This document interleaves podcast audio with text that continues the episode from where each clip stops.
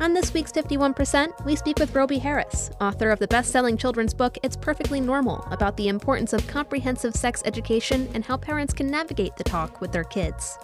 Our kids have a right to have truthful, accurate, scientific, and psychological information to stay healthy. Coming up on 51%.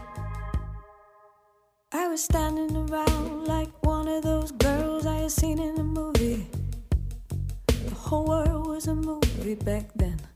I had my sunglasses on, I wanted to be seen without seeing Shiloh leader. I wasn't really in it. I didn't really get it.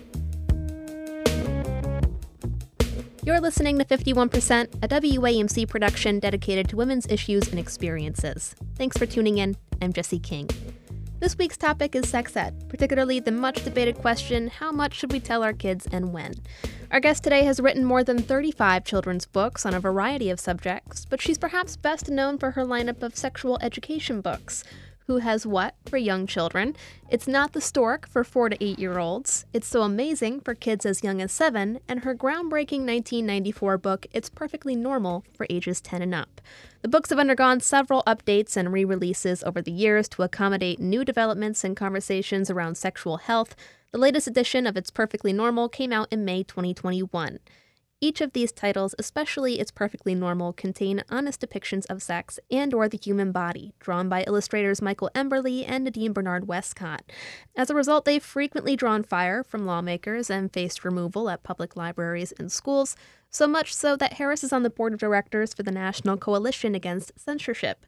The practice of book banning is nothing new, of course, but it's particularly a hot topic at the moment. The American Library Association says more than 1,500 individual titles were challenged in 2021, the most it's seen since it first started tracking banning efforts in 2000. Many of the most challenged books from last year were targeted for portraying LGBTQ experiences, something Harris has never shied away from. Harris says the information in her books is crucial for preparing kids to get through puberty and one day make healthy decisions as adults. I recently sat down with Harris to discuss what she calls comprehensive sex education and look back at the books over the years. I was sitting in an editor's office uh, in New York City. It might have been 32 years ago. I can't remember exactly and his name was Michael Denneny. And we had done some children's books together, and he had been, he was the editor of the first book on HIV AIDS. And when I say HIV AIDS, HIV wasn't even a term that was used then. It's called And the Band Played On, and it was about the AIDS epidemic in, in San Francisco. He was a San Francisco Chronicle reporter and highly, highly respected. So he had done that book and i was sitting in his office. We were talking about children's books. We were also talking about the state of the nation. It was the day after election day. And we were talking about the state of children in america and that it really wasn't very very good and they needed lots of information that they weren't weren't getting and i he said to me would you like to write a book on aids for you know, school age kids. And I said, oh my gosh, I don't really know enough to write about that. I mean, I know a lot about kids because I have a background in child development, but I said, I really don't know about that. But I wouldn't write a book just on AIDS.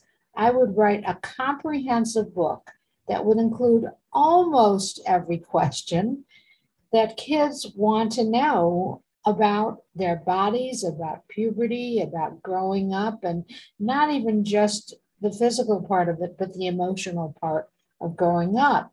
And he said, say, I wasn't writing anything down because I didn't think I would do this book. And um, he was writing it down, everything I said. He handed me the paper and he said, Here's what you just said. And I outlined the book, the sort of off the top of my head, and include this, that, and the other thing.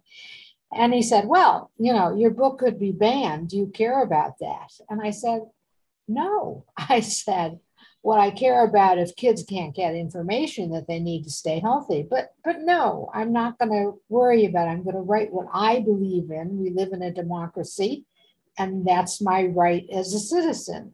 And I went back home and I asked my sons, because my husband and I thought we'd done a great job I asked my two sons who were then in, I think, fifth and seventh grade, tell us what you would put in a book. And did we leave anything out? Well, they had a long list of things we'd left out. And I quickly wrote them. And then that night, I called everyone I knew. I called Bill Haseltine, who was still a top expert in terms of HIV, AIDS, and, and other, other diseases. I talked to our pediatrician. I talked to reproductive health experts at Harvard Medical School. A lot of these people didn't know my name, but at that time, this is before the internet. So when I call, would call up, I'd say, My name is Robie Harris. I would like to talk with Dr. So and so. I'm writing a book for kids on sexual health. And no one turned me down. I mean, these were heads of departments at Harvard or Boston University or Boston Medical Center or Harvard Medical School no one turned me down. And it was a sort of joyful moment just because people care about kids. My, my editor at that point at Wonderful Candlewick Press, which is in uh, Somerville, Mass, and, and a worldwide children's book publisher, uh, a top publisher, I talked to them about doing it, and the editor there bought the book within two weeks, which is like a record setting time.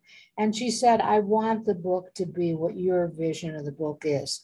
I need to also tell you that many dear and well meaning friends said, if you write that book, no publisher will ever publish anything of yours again. Well, now 35 plus books later, they were wrong. And I said, if that happens, it happens. You know, I'll, I'll write in one way or another.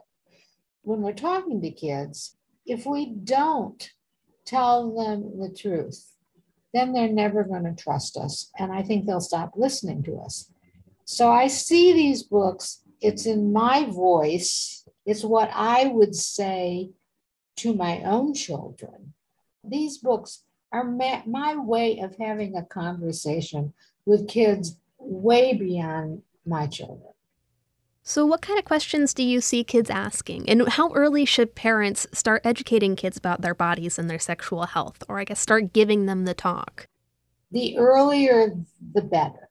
If you really want to think about it, babies are exploring their bodies, they're touching every single part of their body. So, from birth, they're exploring that. And then, of course, comes older, the toddler who may have heard something from an older brother or sister, right? And said, I, I was inside you. And of course, it's often in the supermarket checkout line. And how, how did I get out? Did you cough me out of your mouth? I mean, I've heard a, a gazillion stories. Or did, did, did I come out of your belly button? Kids want to know about their bodies. We live with our bodies, you know, 24 7 forever. I don't tell stories generally online about my two, at that point, young sons, but again, they were in fifth and seventh grade.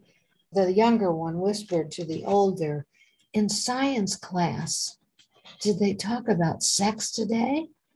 And the, you know, the seventh grader, when they sort of get sort of a swagger, right? At that age, said, well, yeah, of course, we talk about that in science class and biology. Of course, we talk about it.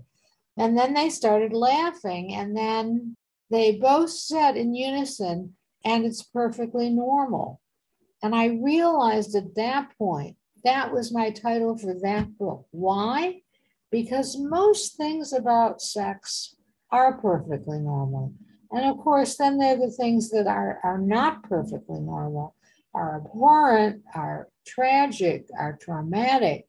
You know, those things are included in this book because kids hear about them, and particularly these days during the pandemic and then the access to the internet, even for very young children. So I think that if if we can talk to them, parents, or have someone else talk to them as you know as a stand-in, that really helps kids navigate those times and realize that you know okay nothing's wrong with me. I, i'm normal. This is this is what happens.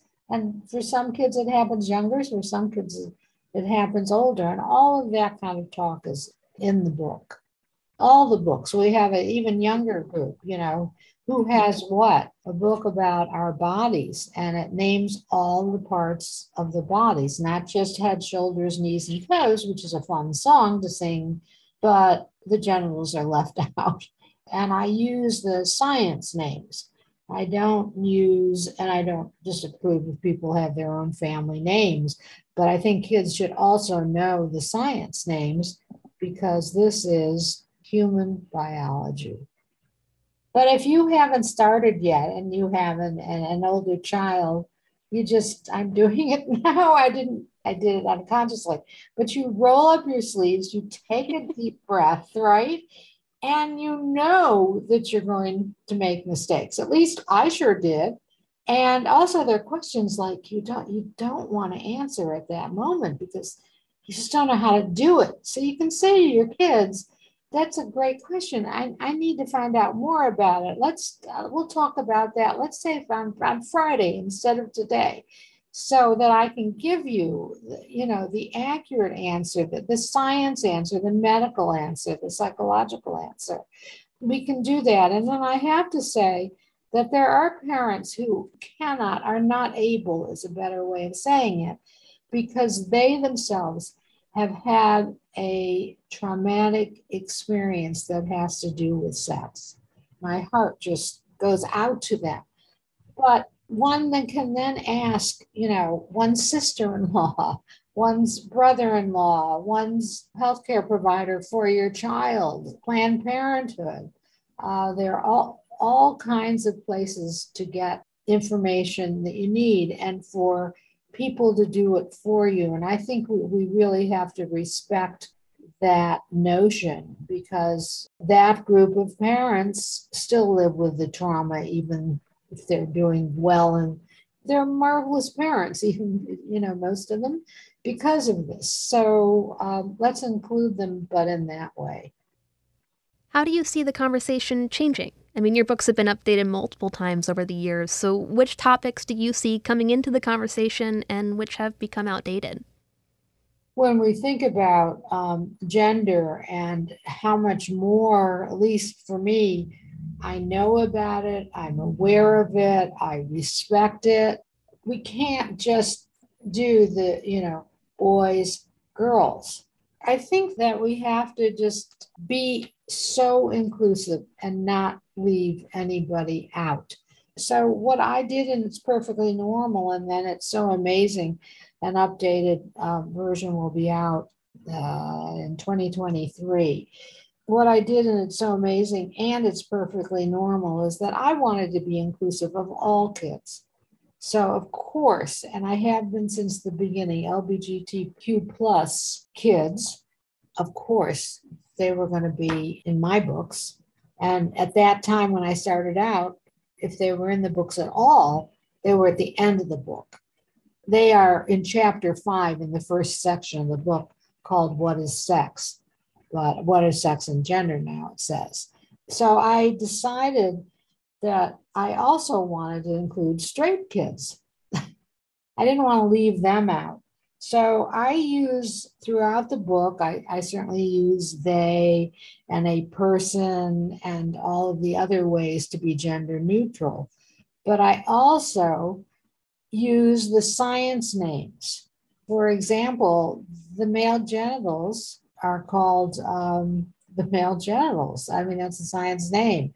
I also, in places so that those who were straight can feel that they're being spoken to in this book. So in some places I write most boys, most girls, most females, most males is what I write.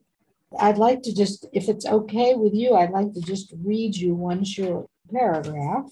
Yeah, of course. Sometimes other people may try to define your gender for you, but who you are is most always the person you feel you are or figure out you are or already know you are, no matter what anyone else may say or think about you. And that has to do with respect, which I write about. Um, gender is many things. That's why there is more than one answer to the question, what is gender? And, and, and sex is many things too. So in the chapter before, it says sex is many things. That's why there are more answers to the question. And on that page, and I just read today that um, US passports are going to add X to their um, birth certificates, and many states have done it. So we have a birth certificate, and Michael Emberley drew a wonderful birth certificate with male, female, X. So parent can put that, or an adult can, when they're older, change their birth certificate. So there's a lot of new art in here. And I should just tell you there's there are these two characters in there. One's a bird and one's a bee. And the bird is the kid who wants to know everything, every single detail, and can't stop asking questions. Well, the bee, and I was more like the bee in a way, not completely. The bee is the kid who thinks it's all gross and disgusting, but gets fascinated by the science. And I, I am fascinated by the science. So here's when, when we talk about gender, the bird says, Hey, now I know about sex and gender. And the bee says, Hey, now I don't need to know anything else about all that stuff and their backs are faced to each other because they're always at odds with one another until the end of the book when they they somewhat agree that it's perfectly normal but just somewhat There is a bill in the New York legislature right now that would provide for comprehensive sexual education. When you talk about comprehensive sexual education, what does that look like to you? Comprehensive sex education um, needs to include everything that kids need to know to stay healthy when it comes to sexual health. Okay. And as I said earlier, it's not just physically what happens to you, but emotionally what happens to you. And when it's not talked about, it becomes a taboo. So, my understanding is that the only thing that's mandated in um, New York State is HIV and AIDS, and that's it to be taught in the public schools and charter schools. Well, the bill is comprehensive sex ed K through 8 for public and charter schools.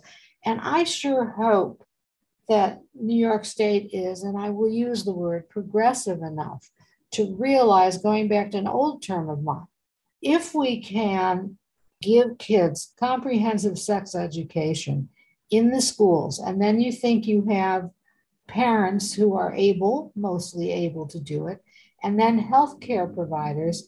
And even, I mean, the Unitarian Church has a, a, wonderful program which is uses our books, uh, and I say ours, Michael and mine. If they grow up with having had this information in an age appropriate way over and over and over again, you know, and as they get older, and I'll read you one thing that I do say at the end of the book. Um, they're more apt to be able to postpone pregnancy, to treat their friends with respect. And I say a large part of growing up is learning to take care of yourself in a healthy way. It's more than taking just good care of your body. It means taking responsibility for your own actions, for yourself, and what you do. It means making healthy choices for yourself, including choices about your body and sex. And it means having respect for yourself and your own decision and having healthy relationships with other people. And then I end it with yes, puberty is a time when friends, even good friends, often try to persuade or pressure one another to try out new things. Some of these things, which may involve sex, alcohol, drugs, or going on some online sites, may be things you do not want to do, or not ready to do, or afraid to do, or feel are not safe to do. That's when it's important to make the decision that is best for you, one that is safe and healthy for you. Everyone makes mistakes and has bad judgment once in a while. I really wanted to end with that. And you probably will too. No one's perfect. That's not in the text. But most of the time, you can and will make responsible choices. And this is my hopeful end.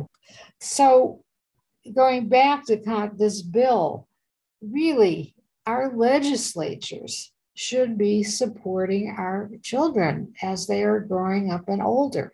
We couldn't do more to support them than to have comprehensive sex ed and also train our, our marvelous teachers who also need training. And um, I've often said it's it's easier to just talk about this, um, but going back to the parents, it's hard as parents to talk to your own kids. So this community that I talked about uh, that can support kids, and you know, it's an ideal of mine, but it exists many many places.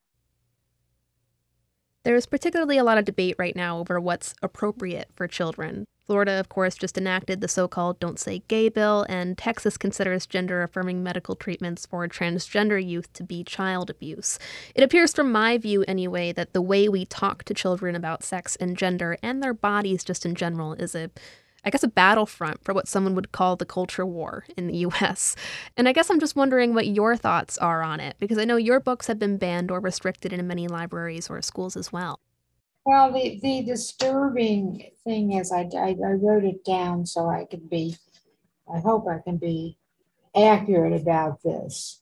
This is the Texas Attorney General that parents are the ones who need to be involved, you know, 100%. This is, the, is not the direct quote, but in sex education, not the school districts. And other people have said not teachers.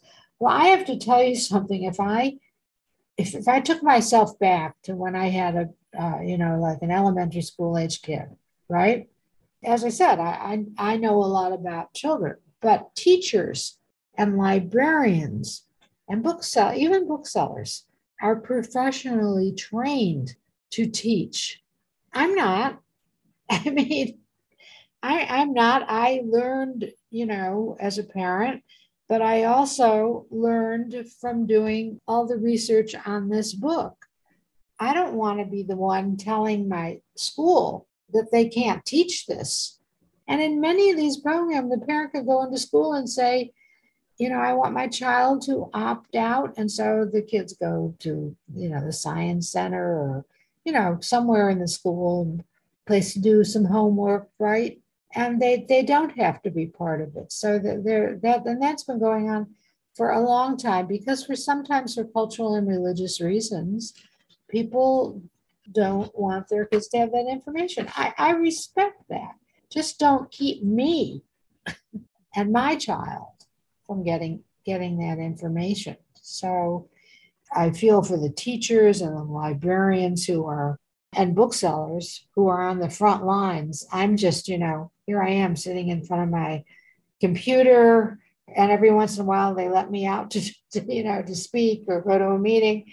But they're live in their own communities. So it doesn't stop. So when they go to the supermarket, someone's going to complain or uh, attack them. And now they're, they're, they're the whole business of what is happening about keeping books that have the word gay in it or describe pornography, which I do in It's Perfectly Normal. I am not a pornographer, but it's stunning the amount of kids and then younger kids who go online and see pornography. For some, it's upsetting.